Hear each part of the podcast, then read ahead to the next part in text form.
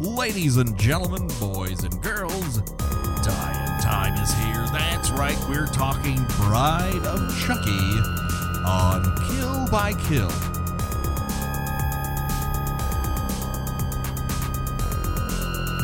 Well, greetings and salutations, Internet, your old pal Patrick Hamilton, coming to you once again from. Uh, I, can't. The place starts with an L. It doesn't even matter. They don't stay in that town, anyways. This is the Kill by Kill podcast where we are dedicated to celebrating the least discussed component of any horror film the characters. Now, we're going to unpack all the goriest of details of 1998's Bride of Chucky in the hopes that a, a young, uh, eloping newlywed's untimely end is just the beginning of the jokes that we can make at their expense.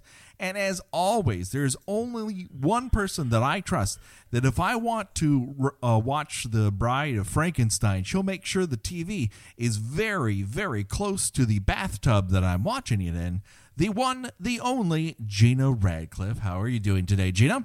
Hang on, let me let me reach for my copy of Voodoo for Dummies. Okay.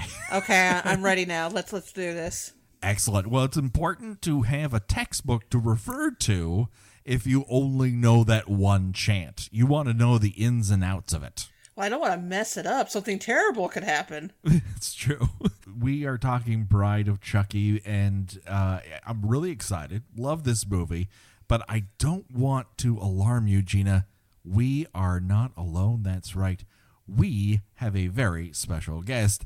Uh, she is a writer whose work you've seen in Bloody Disgusting and F This Movie and Fangoria magazine. And of course, you've heard her on Screamcast and just the discs. And of course, she is a returning champion here to Kill by Kill, the one, the only Stephanie Crawford. How are you doing today, Stephanie? Hey, I'm doing all right. Thanks for Yay. having me back. Oh, we're delighted to have you back. We always have fun when you're around. Well, we had we had fun with you, uh, not so much Jason X, but uh, the the the the real curse that follows us around is Jason X. I love but that that's become our benchmark for was as bad as Jason X. has there been anything as bad as Jason X yet? I don't think there has. Um, I mean, I think the remake of Nightmare on Elm Street is as bad. that didn't make me. That didn't make me angry. That made me sad. It, it made yeah. me feel like like dirty and not in a good way. But, we need to get you guys a mood chart so you can really rate these movies. Just attach a mood ring app to uh, each episode, or one of those like pain charts they show you in the hospital, where right. it's like, "Today I'm smiley face, today I'm sad face, today, today I'm Jason X." so uh, we have a tradition here on the old Kill by Kill podcast. We like to ask our guests uh, when was the first time you happened to watch the movie uh, that, that, we're talking about today? So, when did you first uh, walk down the aisle with Bride of Chucky? I think it was not too long after its release. Um, I did not see it in the theater, unfortunately, but I did pick up the DVD. I, I enjoyed the Child's Play movies, but it wasn't one of the franchises I really followed, so I didn't have a rush on it. But when I finally saw it, I was like, oh, this is completely different. And I love it. And I proceeded to memorize it. So. yeah, I think it's worthy of fandom. I, I understand why it started a revival of the franchise. And we've talked about it a, a bit on the podcast before, but it's worth saying again.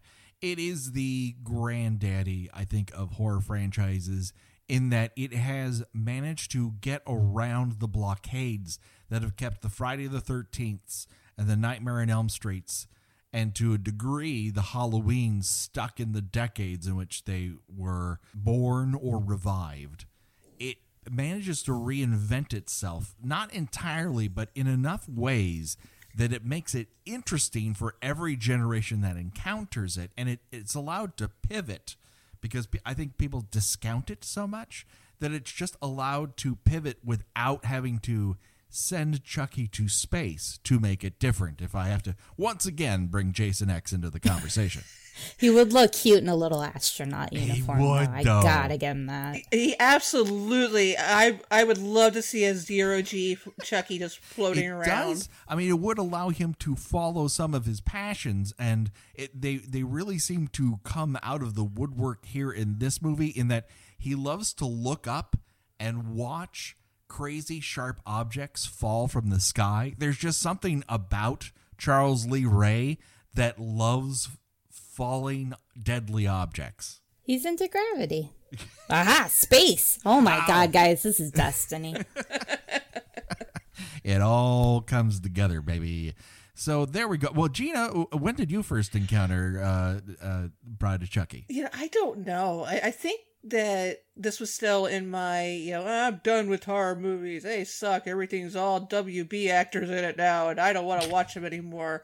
Uh, And I I must have caught it on cable and and I thought that and we're gonna cover this in a moment, but I thought that the scene with the Alexis Arquette was the funniest thing I had ever seen in my entire life with the the, the, the news story about him. uh-huh. And and I for some reason I have I just love in comedies like when someone has like an alter ego and like their real self is like this like really nerdy person and i just this is like probably one of the my favorite sight gags in a horror movie like ever of all time Yeah.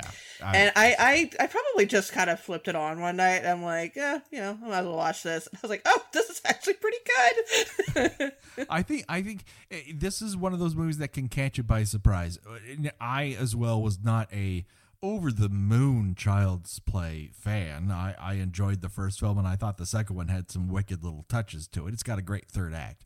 I did not catch the third child's play and nothing that I've heard has prompted me to dig out that Blu-ray from the set I have and pop it into the player quite yet.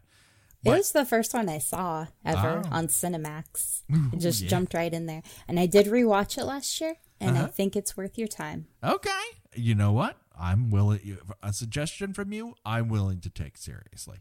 I I remember the We Hate Movies uh, recounting of the plot, and I was like, "Oh, that does sound interesting," but I don't, mm, I don't know. But I will take it. Uh, I, I will pop that in now.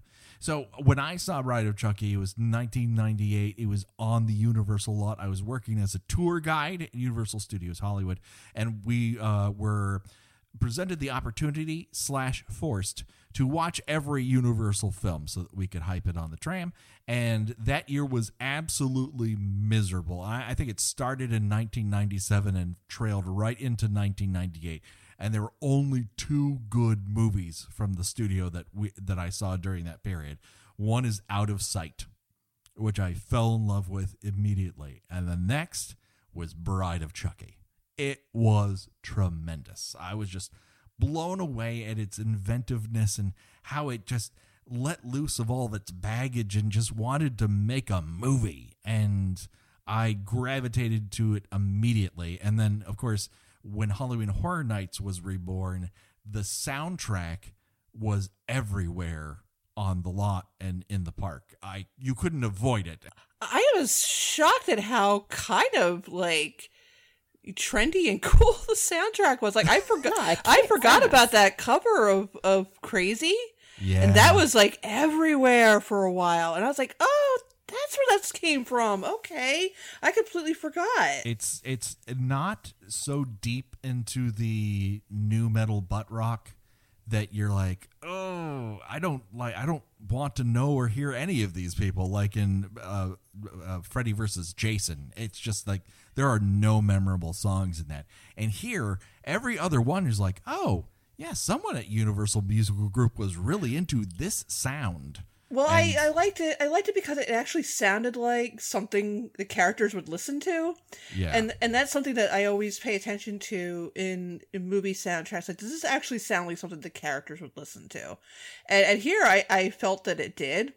And I, I have a little note that I, somewhat embarrassing note that I wrote down about myself with the fact that "Living Dead Girl" is used as the uh, the song for the uh, the opening credits. sure. Uh, "Living Dead Girl" was my chat handle for a time back back in the '90s, spelled G R R L. Of course. Oh. you have to do it that way. So if you ever talked to anybody online with that handle, it was probably me. Because I'm was gonna go through extremely my online back then too. Right after this, just to make sure. it, it sounds like something that would have happened. Um, so let's get right into the action. After several years off, uh, the the Chucky franchise I guess uh, almost immediately after MGM had produced the first one, they got rid of the title for whatever reason. Just MGM is a long list of terrible financial decisions. Uh, maybe they just had to do it, but they sold the rights to Universal. Universal made two and three, and uh, then it just kind of went into repose. I, I'm sure what launched this back into fashion was that Scream was released in December of, of 1996, and everyone looked at their list of horror properties and said, What can we do? And for whatever reason, uh, Universal picked this back up, and uh, I'm glad that they did. Uh, and I'm especially glad they reached out uh, to the to the uh, people in, in charge of this particular franchise because uh, without them, I'm not sure it would have come off as well as the finished product that we actually see. Yeah, no, this is. I think this was like a, a real lightning in a bottle moment because it's so hard to do horror and comedy, Yeah.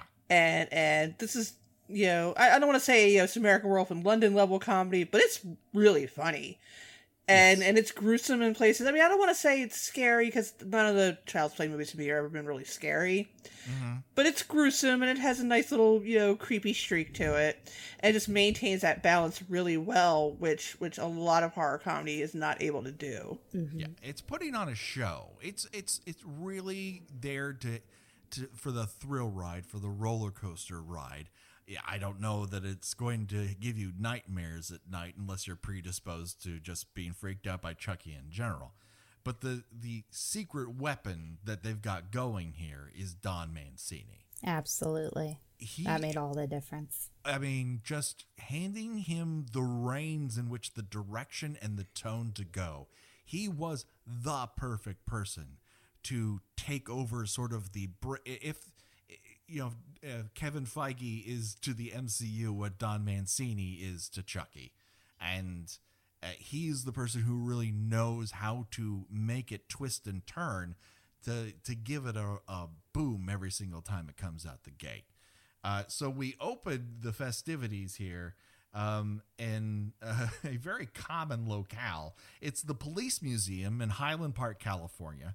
It's just down the street from El Sombrero. If you ever want to have the best guacamole in town, tell them Patrick sent you, and they'll give you the same quizzical look they gave to me whenever I walked into the door. Um, so this film, When you is- say I sent me, yes, okay. I sent Just me. checking. hello, I'm here because I told me to come, and they would just i i would give you a quizzical look if you did that they just would hand me chips and go, all right, fine. Great guacamole, though. I can't tell you how often I got uh, very into a margarita high there. Okay. But uh, this film supposedly takes place in a, a locale called Lockport. I, I'm assuming they're trying to make it uh, East Coast. This was primarily filmed in, in Canada, but this location and it's just it's been used as a police station for a long time because it just looks like an old great police station.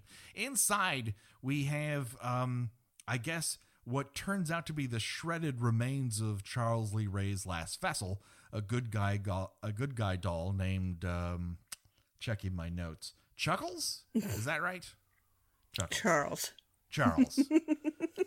Uh, from what I hear, he's in charge. Uh, this entire sequence is riddled with Easter eggs, including a very clean looking Friday the 13th hockey mask. Very off brand, I very. must say. Yeah, no, no. It looks like something off the, the cover of uh, the, the Part 5 A New Beginning VHS cover.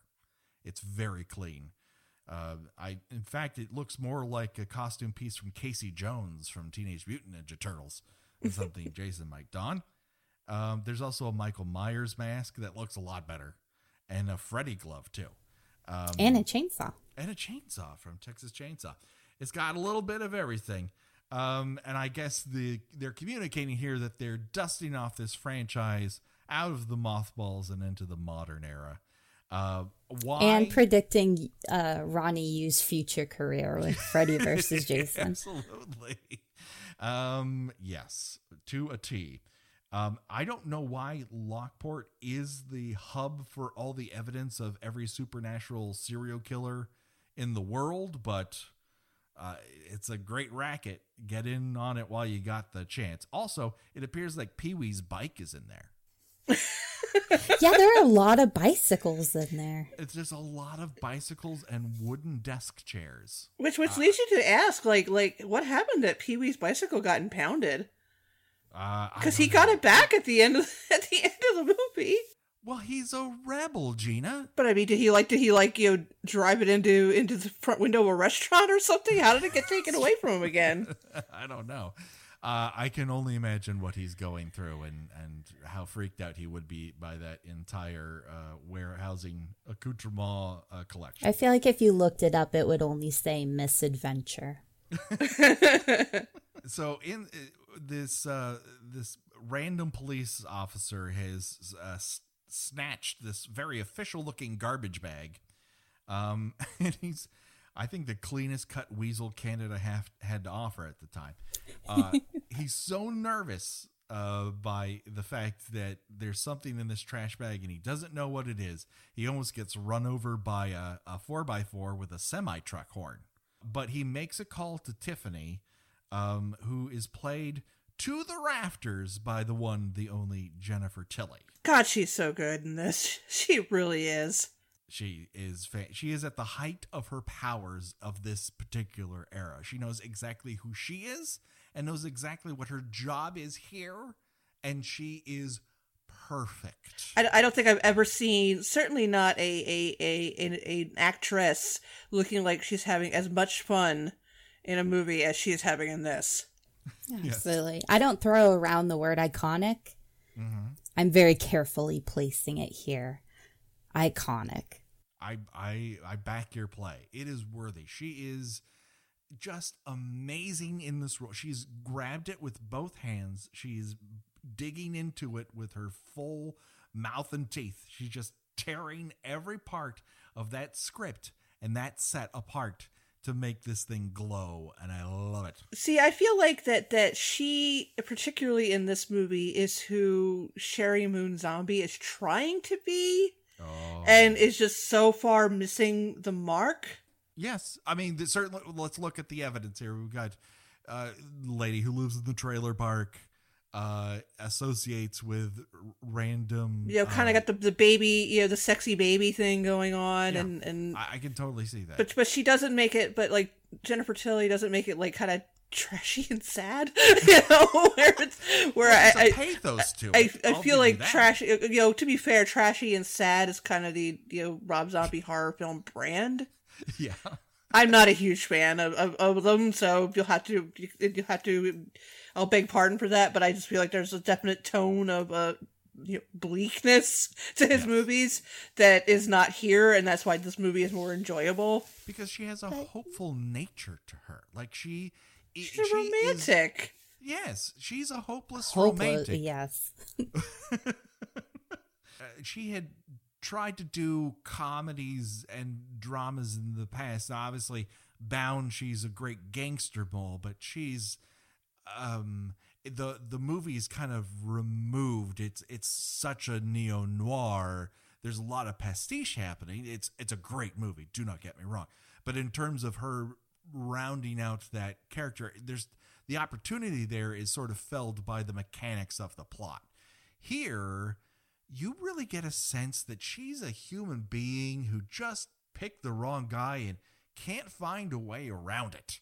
And because of that, this sort of um, the themes of the movie begin to dawn on me the more often I see it. And that is this is Don Mancini's treatise on heterosexual relationships and everything he sees wrong about them. And it's just made high comedy by the fact that they happen to be homicidal maniacs.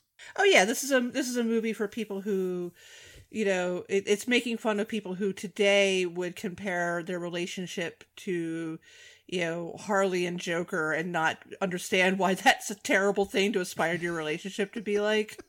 right. Um, while Tiffany is spiteful in parts, I often someone else is lighting her fuse constantly. Now she's got a lot of fuses, but it always seems to be someone else sparking that at all counts. I'm not going to disagree, but it really says a lot about Jennifer Tilly's charisma because Tiffany's pretty murderous. Yes. Uh, and you're just like, you know, she's misunderstood. She keeps meeting the wrong men. I mean, She's what's killing a cop, you know? we all go a little crazy when we're in love. I mean, Beyonce did a whole song about it, you know? I mean, she did tell him, don't look inside the bag. And the first thing he does when he's inside that very well lit blue warehouse is look inside the bag. That means he has to die, you know, by a nail file switchblade. Yeah, I mean, it, it comes down to that she is a homicidal maniac, and yet you like her. and, and you want her to maybe succeed at whatever the hell she's trying to do. I, I'm not sure, but but whatever it is, I, I want her to succeed. well, yeah. And when you have a resurrected killer doll as your main bad guy, you can go pretty far with the secondary bad guy. They can actually be pretty outlandish and bloody, and they'll still come off a lot more subtle. Uh, it's Chucky. yeah, that's right. Well, and but they also have beyond the the let's say the uh, disquieting component of of Chucky, you know, the homicidal, misogynist part. Of course. There's of course. also why he's such a good time to hang around with if you both have the same interests. In this case, murdering people. He's fun to murder people with. It's just what it comes down to. He's a good time guy. Yeah, it, it is a road trip movie. Yes, absolutely. It's a it's a hangout film, uh, to be certain. Um, we are introduced to Jennifer Tilly the best way possible. She has been poured into this Matrix outfit a year before it comes out. For some reason, they just like, what do you have leftovers that are in neoprene? What is the shiniest unnatural fabric you can possibly uh, just uh, lay over top of her barely? And that's what she first appears in. It's like a PVC miniskirt. I- I've never seen it before or after. Well, it's just a goth dominatrix dream to me. I love it. Uh, my favorite little moment in is when she swipes the dead cop's lighter and at- attempts to mime to put it into a pocket that doesn't exist in this sprayed on mini skirt that she That's a shout out to all the ladies out there. We are so often robbed of pockets. That's right. Put pockets in your dresses. Designers make it happen. Right away, you get the tone of this when she delivers in ultra close up.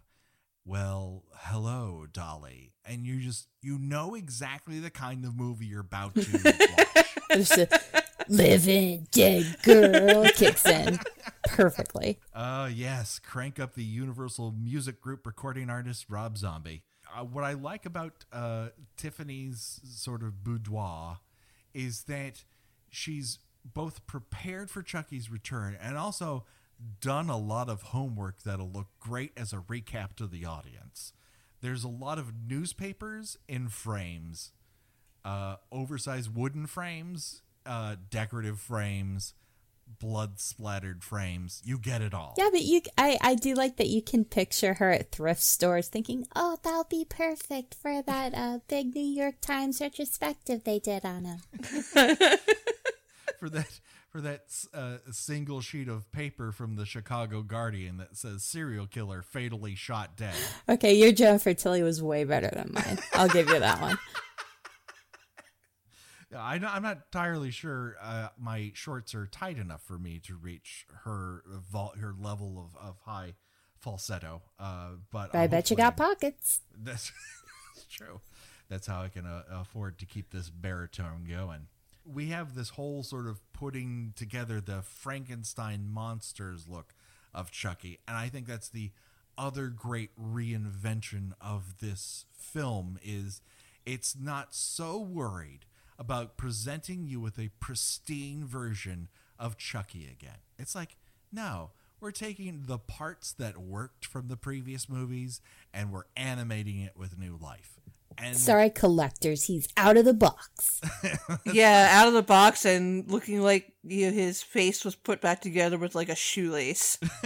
it's like cra- this craft store like like le- like like like leather rope. and staples. It's just it's, we're putting that Frankenstein vibe into every part of this.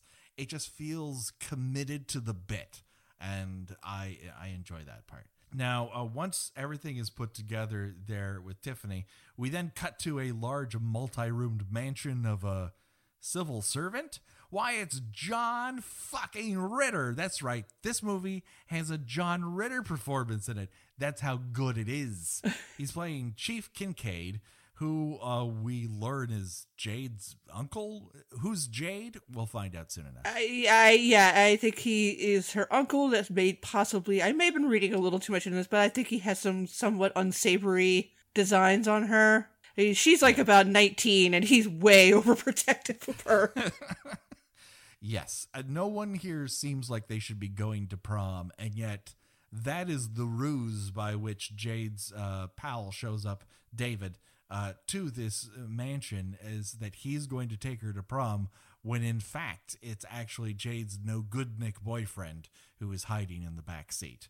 Um, we never actually just- find out why he's supposedly a no good Nick, do we? No, he's just generally considered trailer trash, and that's enough for this movie because it's a grand. And event. he's so considerate and sweet and treats Jade really well for the Yeah. most part. But but he uh, is dumb as a post. Can we all agree? sure. He's Yeah. dumb. And uses too much hair gel, but he's a good kid. Yeah, a- anything that involves these characters, like my brain just shuts off. I'm like, all right, can can we go back to the dolls? Let's go back to the dolls.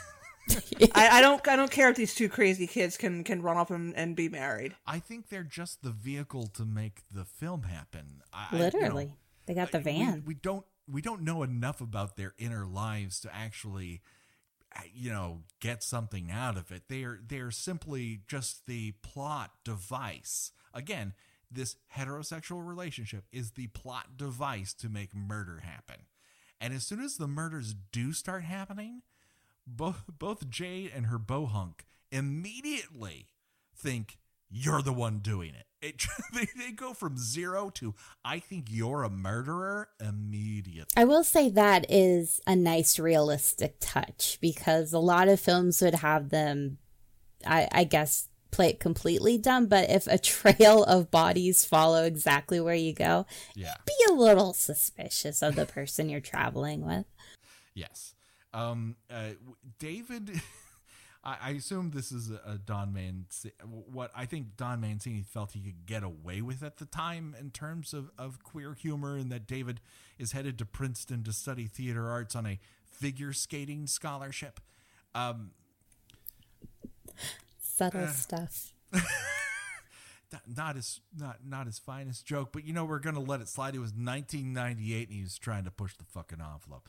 Jade is played with all the icy, seething anger and ferocity that Katherine Heigl can bring to the screen, and that is a lot of icy, seething anger. Which is kind of her brand. It is. Yeah. That's the same year she did Bug Buster, which is a great stupid movie with Randy Quaid. And if she she could have become a scream queen if she followed her 1998 route, but you know, she took another path. She did take another pass. She went into TV, but yeah, right after, pretty soon after this is Valentine, right? Or is that into the 2000s? trying to get my Valentine, Valentine was 2001. Yeah. 2001. So it's not that far off. But you're right. Like she could have had that career, but uh, Sheriff Kincaid is wise to this little ruse. So he calls his uh, lackey on one of the many, many large and terrible looking cell phones that 1998 had to offer to commu- With like the antenna coming out of it.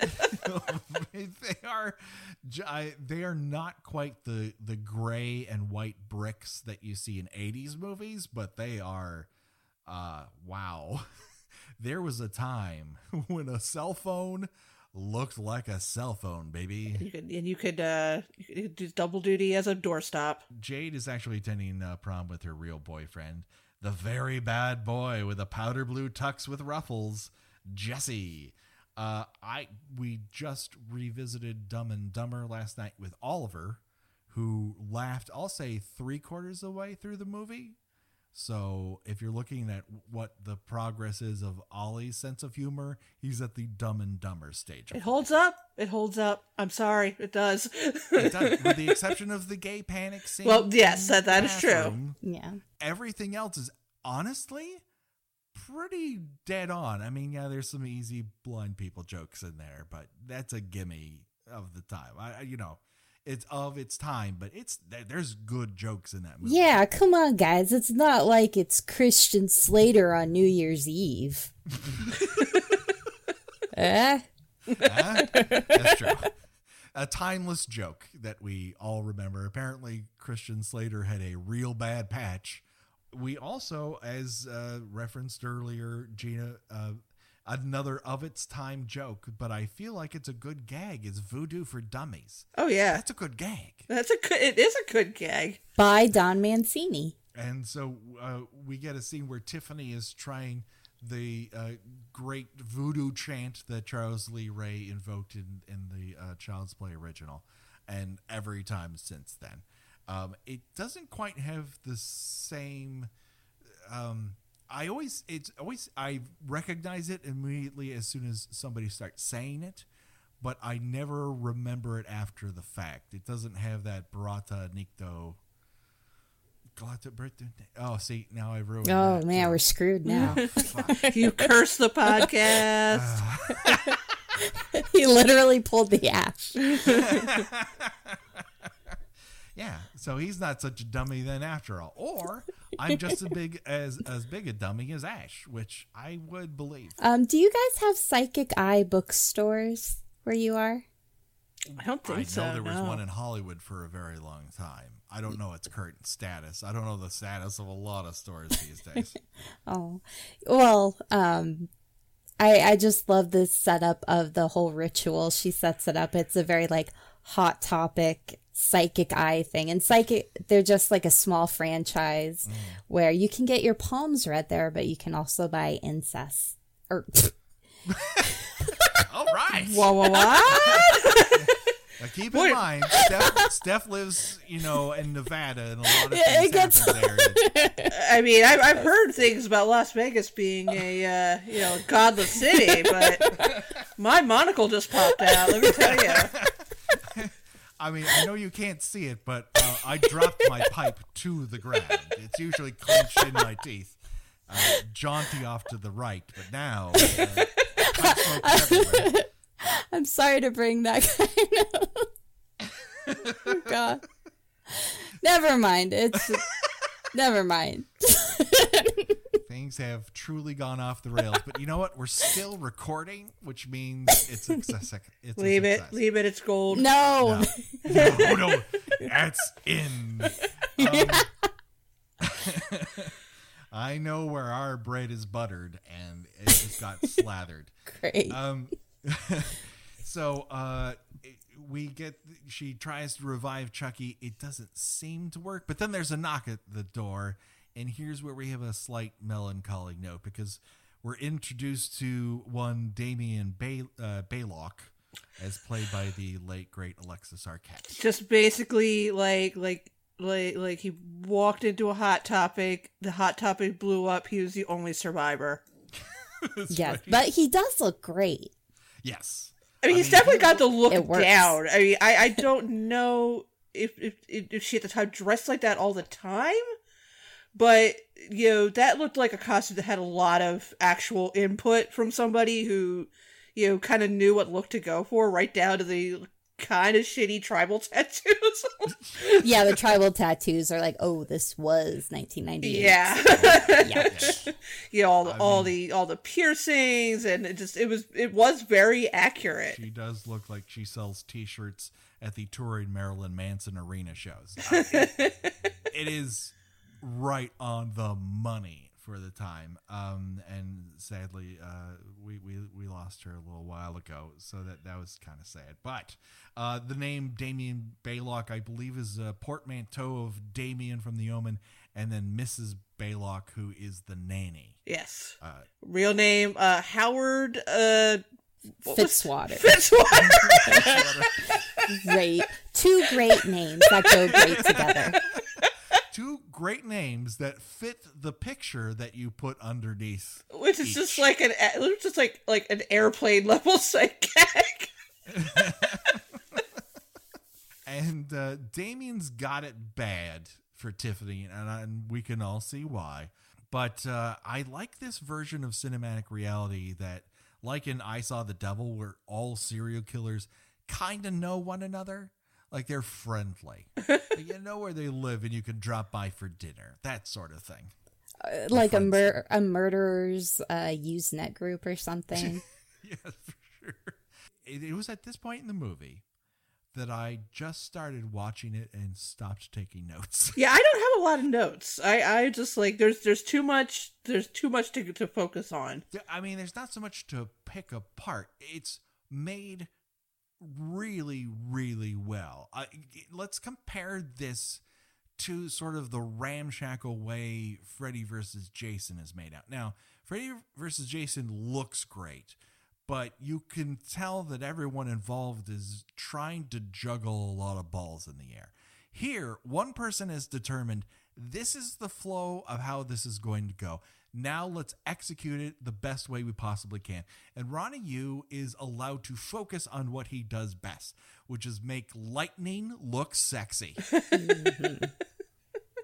Good point. this film is fucking pristine. Every frame is a painting.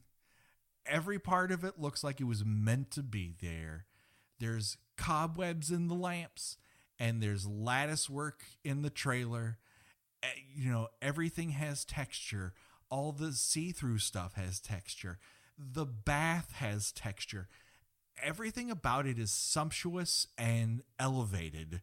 And the movie itself is eh, d- just wonderfully silly. And so it just floats on air. It's a perfect champagne bubble of a film. You know, I never thought about it before, but she lives in a trailer, so normally she just have like a little shower, but she has a claw tooth bathtub in the middle of her trailer. She's got like a claw tooth bathtub, claw, claw foot bathtub. She's got a uh, Oh, right. she's got a she's got a um, A brass bed. she's got a brass bed. She's got like this like cage that she just kind of has sitting around. Massive doll collection. Gigantic. She like she like lives in the uh the tar the, the TARDIS. Yeah. The Yes, TARDIS of the trailer park. It's bigger on the inside than the outside. That is absolutely for certain. Uh, I mean, she's got a grandfather clock in this fucking thing. it's, it's wallpapered on the inside. Uh, every room has its own decorative flourish. She uh, crammed a whole Hammer horror movie in her trailer. It's really impressive. it's very true.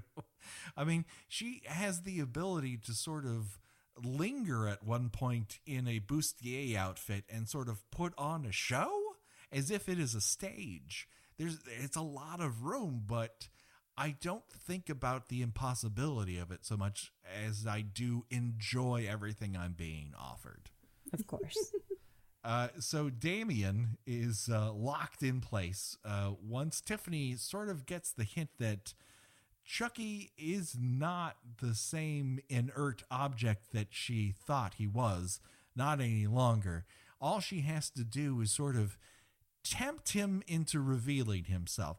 And so the manner in which she does that is place Chucky right on Damien's crotch and start to do a burlesque routine in front of him and remind him that he was intensely jealous of any man she happened to look at. And before you know it, he turns his head around exorcist style and rips the lip ring out of Alexis Arquette's uh, uh, lips uh, to bloody effect, and then smothers him with a pillow. he sits on his Kinky death. he sits on his face. Yeah, it's a very kinky scene. he he puts a pillow over him and sits on it, and I'm like, I'm like, okay, now th- this is always the problem I've had a little bit with with child's play movies in general. Yes, Damien is tied down to the bed, mm-hmm. but I am I'm unsure why he can't. Why the mere act of him thrashing his head around isn't enough to push this like half a pound doll off of off of his face. Yeah. I mean, that's the movie magic of Chucky is that he only weighs as much as he needs to from scene to scene.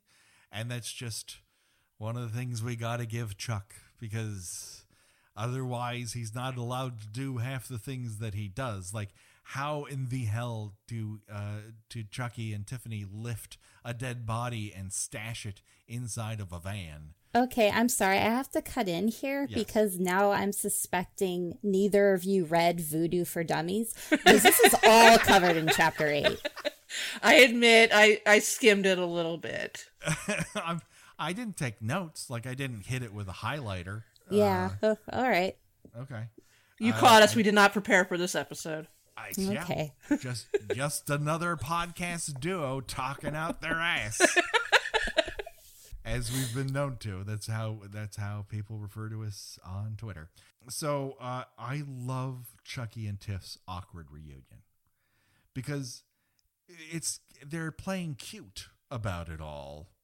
And then she picks him up and s- some puppeteer decided I I'm a perv. I'm gonna poke at her breast with his right Immediately. hand. Immediately. And it makes him look more like a baby because that's what babies immediately do when you hold them. it's very strange. He yeah, he immediately is infantilized and I'm kind of okay with it. Um because it's setting up this dynamic where she is expecting something from him there's no way possible he can deliver regardless of whether or not he's human or uh, inside of this good guy doll.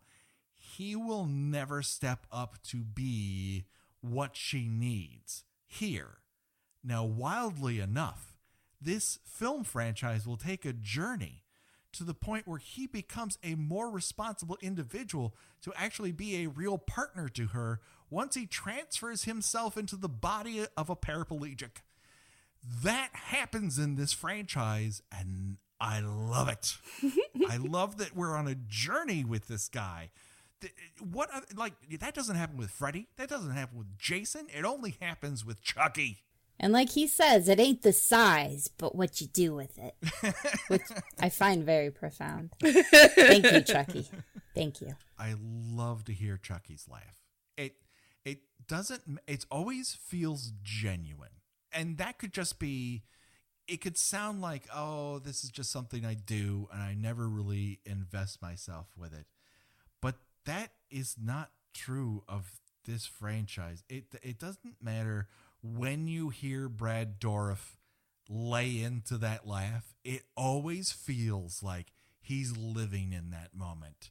Like Brad Dourif has not a does rarely does he appear on screen in these movies, and yet he is still a vibrant presence in each and every single one of them. Well, you really want somebody who who enjoys the work that they do. Yes. Oh, yeah. That makes all the difference. If you love what you do, you don't work a day in your life, said a person who never worked a fucking day in their life. I want a, a book of Chucky's wisdom now. Like like a little coffee table book. Oh yeah, that would be great. We should pitch Don after this. We're going See- to pitch Space Chucky and we're going to pitch that book. Yeah, Space Chucky's a winner. Oh, you put Chucky in a Space Force movie? Now Oh, no. I'm into it. Now we're now we're talking. Now we're cooking with gas. Yeah, that, Um, there's our angle. Yeah, with the super duper missiles, Yes. he can ride it back down to Earth like uh like like Slim Pickens at the end of uh Doctor Strangelove. Doctor Strange. Just cackling his little way, wave his little cowboy hat all the way down. Oh my God, this is so vital, Gina. I this I almost think you should cut this out so you guys can actually pitch this. Because I really want to see it. I was gonna say you got to you need a you got to get a piece of this too. You're the one that suggested it. Oh no, you're totally in on this deal, Steph. You- You're not divorced from it. You're you're a part of the action. Your Thank name you so is on the episode. so all the three cents we're gonna get from this, you're gonna get one of those pennies.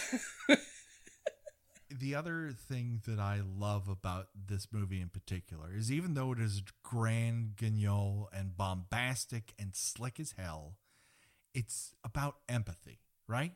Tiffany realizes Chucky is not adult enough, regardless of his current circumstances, to be the partner that she needs.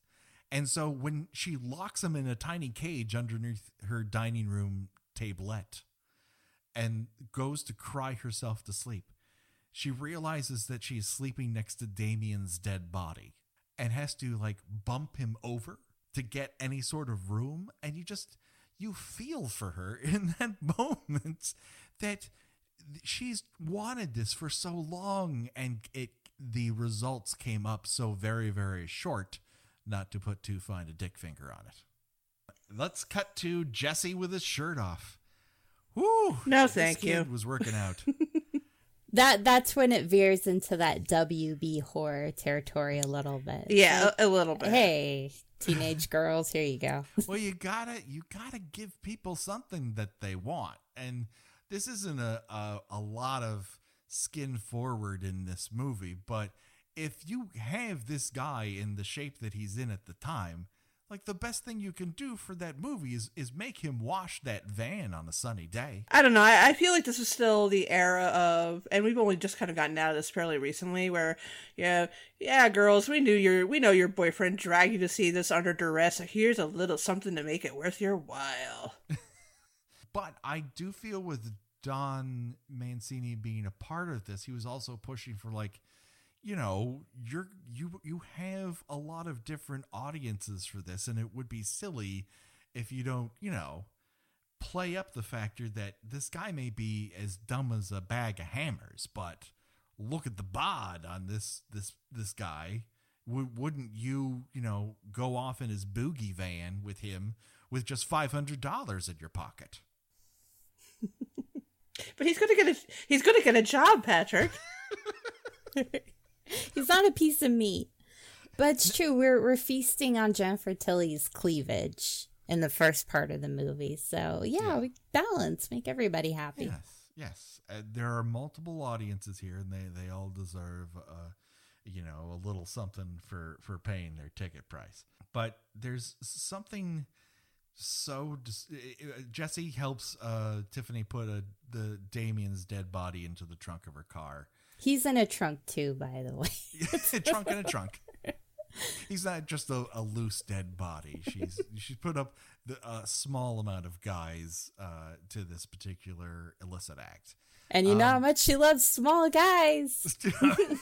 Ah, I'm sorry.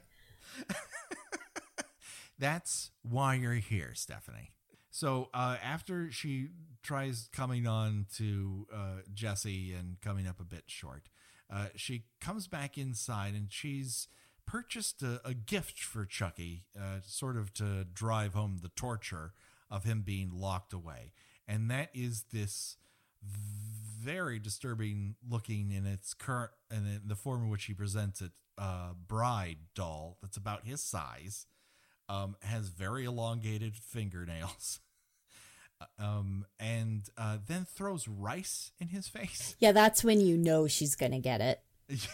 You can't And- throw rice in Chucky's face and get away No. with it. and it just sticks there and it's very disturbing um, Must have been sushi rice. No, but I think the Tiffany doll before the makeover looks like a homely Kelly Kapowski oh from Saved yeah. by the Bell. so what follows is the reveal that Damien Baylock was also Howard Fitzwater. Uh, that, that just a absolute perfect uh, scene there. And then uh, Tiffany decides to go off by herself, have a glass of champagne, and watch Universal's The Bride of Frankenstein. It looks like an amazing night, honestly. No, it's I, I never, I never wanted a big old tub to soak in, in more than when I see this scene. it looks again sumptuous. Every scene is a buffet at which to eat from. And so uh, the ring that was uh, uh, on the, the finger or around the necklace of that doll is uh, what uh, Chucky uses to saw open the wooden bars that he's being held inside of. And there are a lot of things to love about this bathroom death scene. It's it's an all fucking timer. It establishes a couple of things here. Universal knows how to vertically integrate content.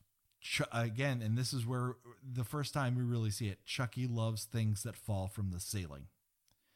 Uh, we will see this time and time again. Here it's bubbles. Later it will be a mirror. Uh, in not curse but cult. It's a, a glass ceiling that he destroys to kill somebody. So I, am looking to. I, I, I hopefully uh, some listeners will remind us. I, I really want this to repeat also in Seed and and Curse, but I'm not sure it does. But here we get that shot of him just throwing his arms up gloriously as these bubbles emerge from the electrified corpse. He's like it's like Tiffany. Liberace, like that shot of like Liberace, like in his bathtub, like like with the bubbles floating up to the ceiling. It's reminded me of that. It's so beautiful. I love it. The shot that it's very hard to capture in screen capture to really give it to you because it happens in such quick succession. But at one point during Tiffany's electrocution death by television, the TV pops up as if there's still air inside of it. and you see Elsa Lanchester's scream as the bride. And you're like, oh my God, this is awesome. This is a movie, everyone. No, I, I think it instantly became one of the memorable uh, horror set pieces that was made. Uh, however, you feel about the rest of the movie, you have to respect how spectacular that scene is. Yeah. Yeah, like I mean, I don't I don't love the parts with Jesse and Jade. I think they're as you say just kind of you know exist to kind of you know move the plot along.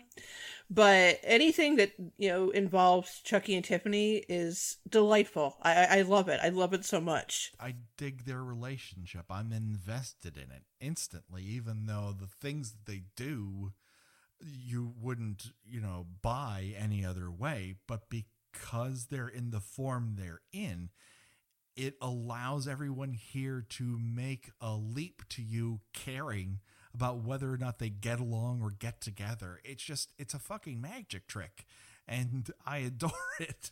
With Tiffany uh, now disposed of, Chucky, of course, completes his revenge by bringing her back to life inside of that bride doll which she instantly, in the parlance of Friday the 13th, part 7, gives a little touch up my ass. I, I, need, I need to I need to know where did she get the boots and leather jacket? They're so cute.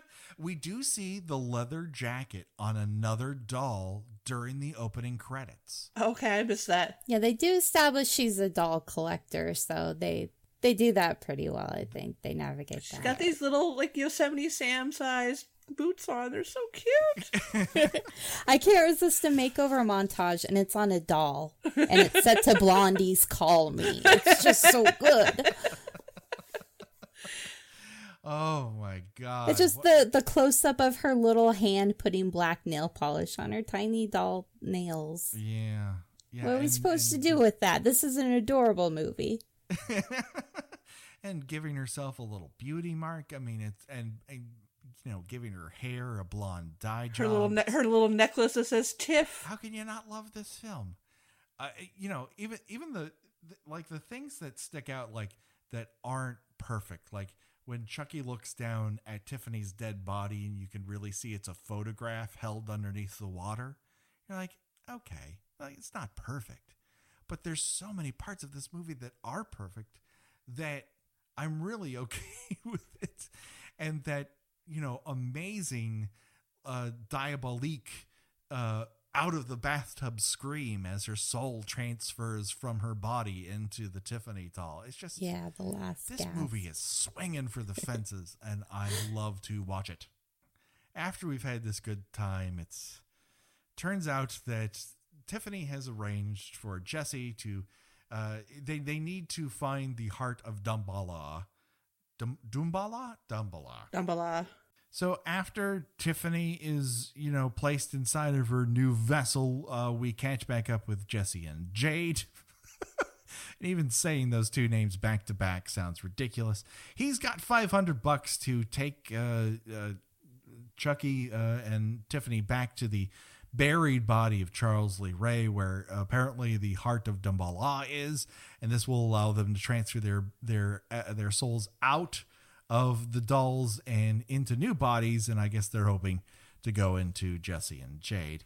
Uh, this is also where we uh, see uh, the machinations of of John Ritter.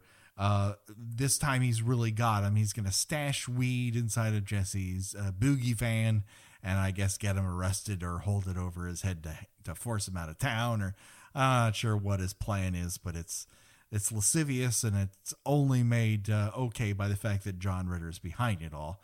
Uh, and so the two dolls are in the van and they see John Ritter attempt to do this. And Chucky's first idea is to just stab him as he would, or maybe claw hammer him to death.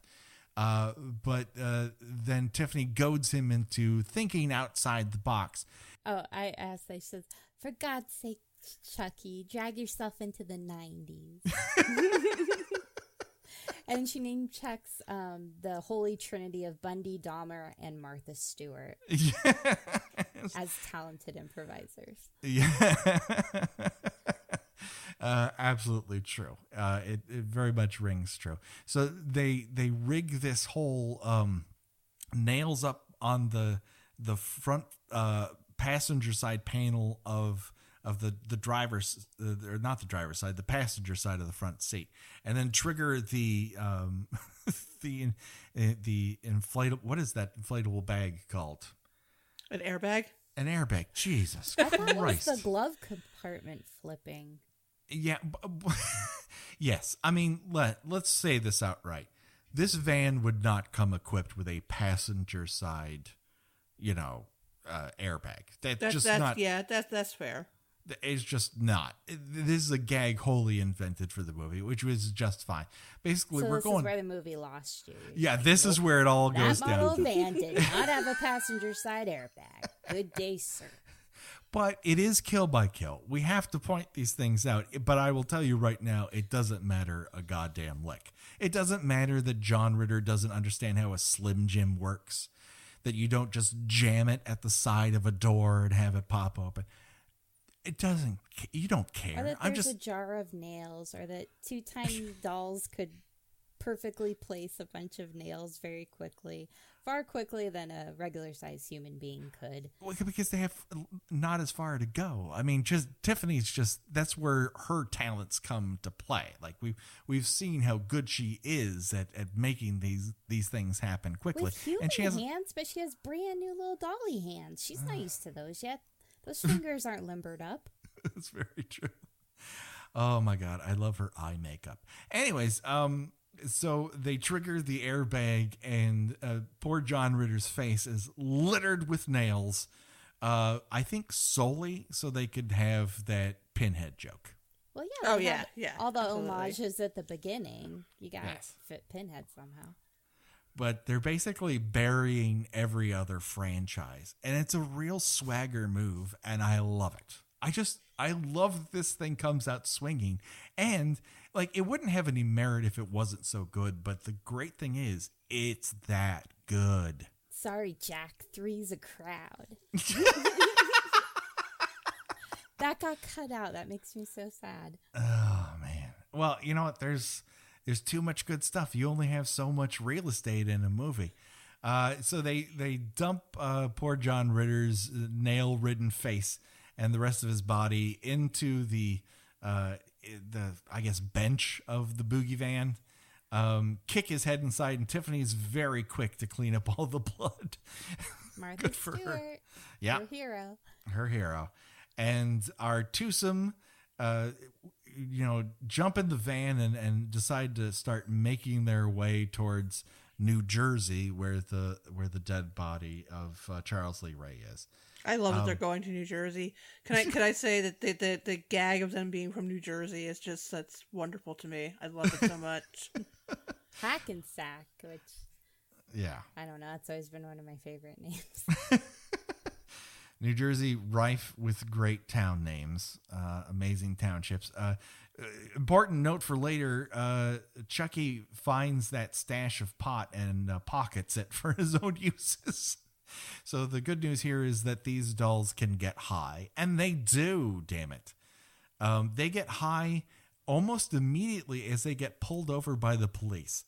That's how much they don't give a fuck and uh, it, it, it's only masked by the fact that they get pulled over in front of this gas station where apparently the entire town has gathered to smoke weed. yeah, there's a lot of bad kids in this town. yeah, yeah, I was gonna say like we got like another uh, another corn another corn rave going on here. It is kind of like another corn rave, only this seems more realistic.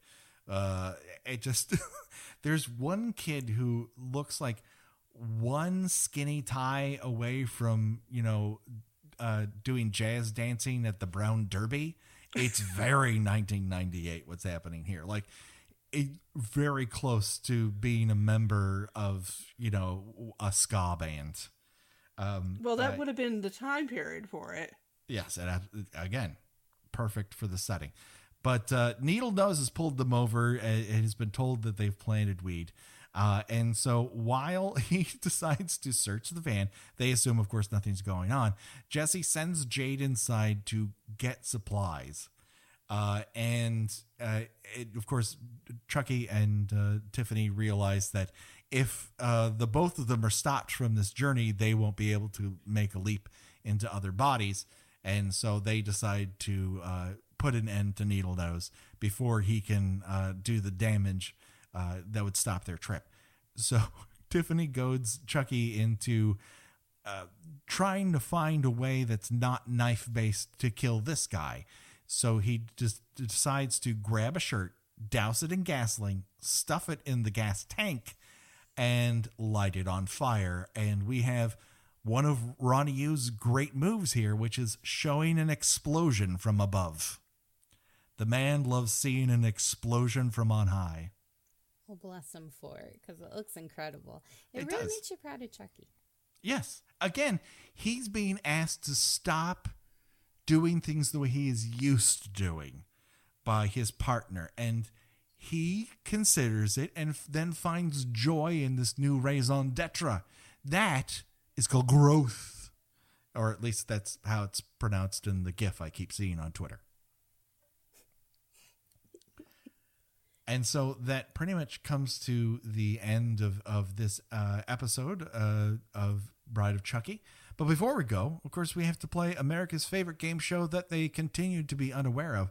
And that is Choose Your Own Death Venture, where we decide of the deaths seen in this part of the movie, which one would you choose to die from and why?